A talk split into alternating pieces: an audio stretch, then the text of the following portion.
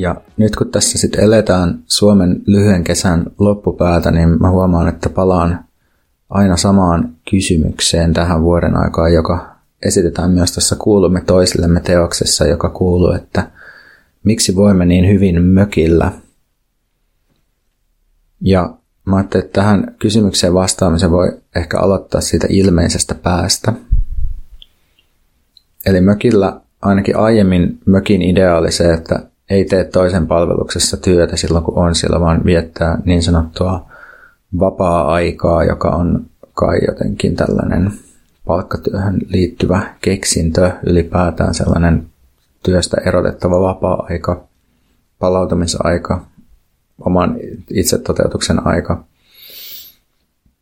Mökki on myös keinotekoisesti tuotettua niukkuutta samalla tavalla kuin retkeily tai vaikka purjehdus. Eli täytyy nähdä enemmän vaivaa perustarpeiden täyttämiseksi. Usein täytyy esimerkiksi hakea vettä, lämmittää puilla, tiskata ulkona ja niin edelleen. Ja ei ole vesivessaa. Mökeissä on myös usein suppea tai ainakin kaupunkia suppeampi ärsykeympäristö, eikä jatkuvia mahdollisuuksia tai käskyjä ja velvoitteita tehdä valintoja ja ei ole mahdollisuuksia jatkuvasti lisätä tai täydentää sitä omaa virtuaalista kuvaa. Eli ei ole tapoja liittää itseen uudenlaisia tuotteita tai tyylejä. Mutta sitten täytyy tietenkin tehdä tähän heti huomautus näihin edellisiin kohtiin, että nykyään toki mökillä oikeasti voi tehdä ja tehdäänkin töitä, myös toisen palveluksessa, istutaan Zoom-kokouksessa terassilla. Nykyään mökeillä on usein tai yleensä juokseva vesi, sähkö ja netti.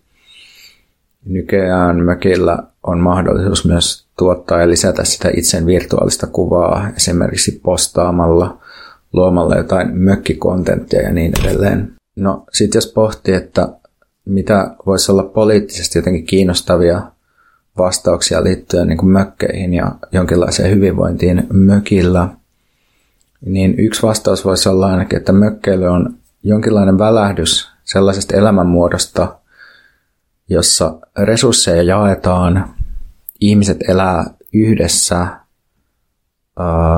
usein myös biologisten perheidensä ulkopuolisissa muodostelmissa – mökit antaa parhaimmillaan tilaa niin sanotulle vapaiden yksilöllisyyksien kehittymiselle. Eli joku lukee, toinen samalla vähän kirjoittaa, käydään välillä keskustelua, joku kalastaa ja niin edelleen. Mä siteeraan nyt uh, Marxin ja Engelsin saksalainen ideologiateoksen yhtä kuuluisaa kohtaa ensimmäisestä luvusta. Asiahan on nimittäin siten, että heti työnjaon päästyä alulle itse kullekin tulee jokin määrätty yksinomainen toimintakehä, jossa hänen on pakko pysytellä, josta hän ei pääse ulos.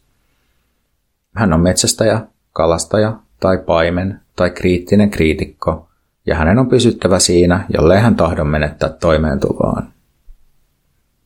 Kun taas kommunistisessa yhteiskunnassa – jossa kenelläkään ei ole mitään yksinomaista toimintakehää, vaan kukin voi täydellistyä mille alalle tahansa. Yhteiskunta sääntelee yleistä tuotantoa ja juuri sen kautta luo mahdollisuuden tehdä tänään tätä, huomenna tuota. Aamupäivällä metsästää, iltapäivällä kalastaa, illalla hoidella karjaa ja syönnin jälkeen kritisoida, aivan kuten mieleni tekee, ilman että olisin aina metsästäjä, kalastaja, paimen tai kriitikko. Mökillä tehdään ruokaa yhdessä ja maksetaan asiat yhdessä usein. Tasaillaan kuluja, joskus jopa niin, että jokainen maksaa kykynsä mukaan ja saa tarpeensa mukaan. Tavallaan tästä voisi puhua jonkinlaisena häivähdyksenä primitiivisestä tai alku, alkuperäisestä kommunismista. Mutta niin kuin me hyvin tiedetään, niin tämmöinen mökkielämä ja mökkikommunismi ei ole mahdollinen jatkuvana elämänmuotona, vaan se on nimenomaan tällainen välähdys. Ja tässä on niin muutamia selkeitä syitä, minkä takia näin voisi olla, minkä takia me ei voida elää aina sitä mökkielämää. Tämä oli teaseri jaksosta, jonka sä voit kuunnella kokonaisuudessaan Patreonissa. Ryhdy tilaajaksi osoitteessa patreon.com kautta saainen päiväkirja ja pääset käsiksi vain Patreonissa joka toinen viikko ilmestyviin jaksoihin. Tilaaminen on helppoa ja edullista ja se tukee myös mun työskentelyä. Kiitos, että tilaat.